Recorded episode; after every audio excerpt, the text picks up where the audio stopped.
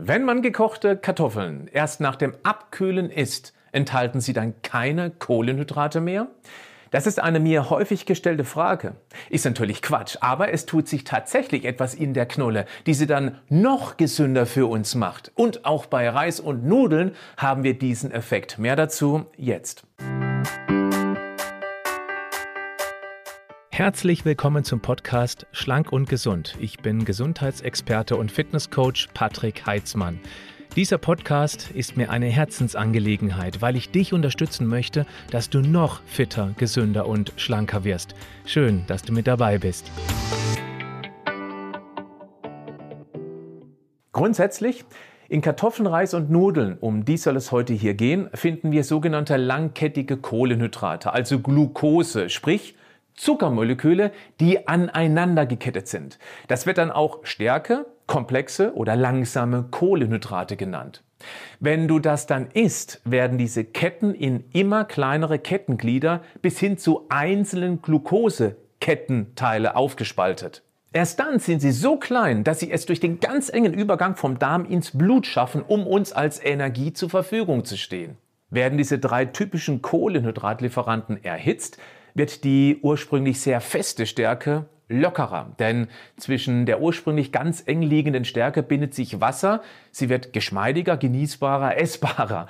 Aber erst dann, wenn du sie nach dem Kochen zum Beispiel über Nacht abkühlen lässt, kommt es zu einem durchaus sehr spannenden Effekt. Ein kleiner Teil der Stärke kristallisiert. Und genau dort kann eines unserer typischen Kohlenhydratenzyme, die sogenannte Amylase, nicht mehr wirken.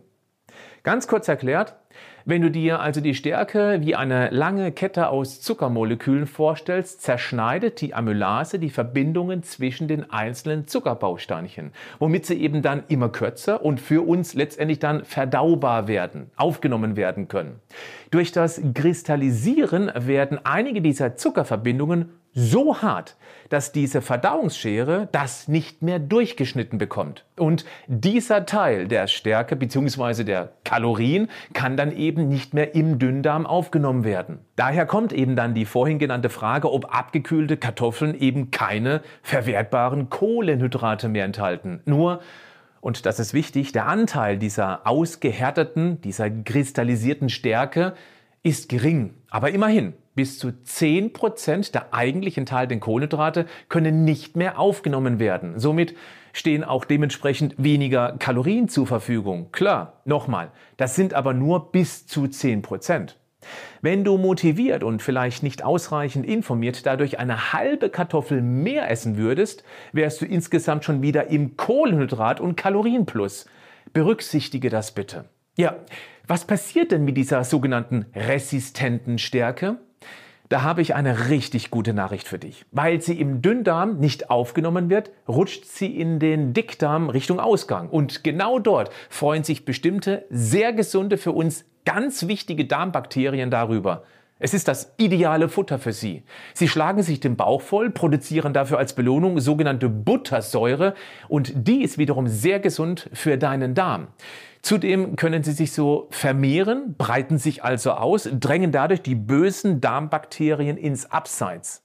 Resistente Stärke wird also wie ein Ballaststoff, der deinen Darm fit macht. Okay, wie kommst du an die resistente Stärke? Wie vorhin schon erwähnt, kochst du Kartoffeln, Reis oder Nudeln, lässt sie dann mindestens 12, besser noch 24 Stunden im Kühlschrank verpackt liegen.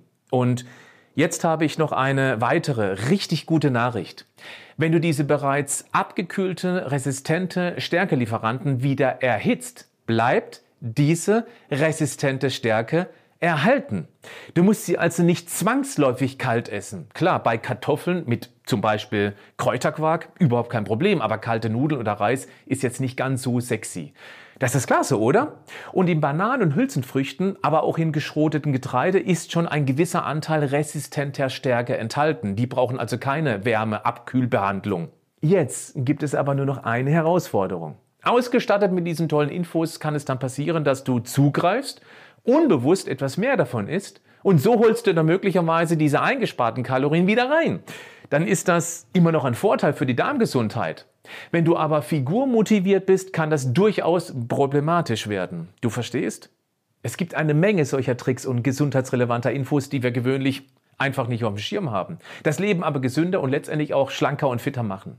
Wenn du mehr wissen möchtest, dann mach doch einfach mal einen 30-tägigen Test mit meinem Coaching leichter als du denkst. Klick dazu auf den Link in den Show Notes dieses Podcasts. Du hast dann 30 Tage lang Zeit, mein Coaching völlig risikofrei zu testen. Denn wenn du aus welchen Gründen auch immer nicht zufrieden sein solltest, bekommst du deine Investition zu 100 Prozent zurückerstattet. Ich bin mir ganz sicher, das Coaching und die Art, wie wir an das Thema rangehen, um endlich mal Ruhe reinzubekommen, das ist nicht nur einzigartig, sondern auch sehr unterhaltsam. Klick auf den Link und schau dir das Infovideo dazu an, wenn du magst. Bleib gesund, aber mach auch was dafür.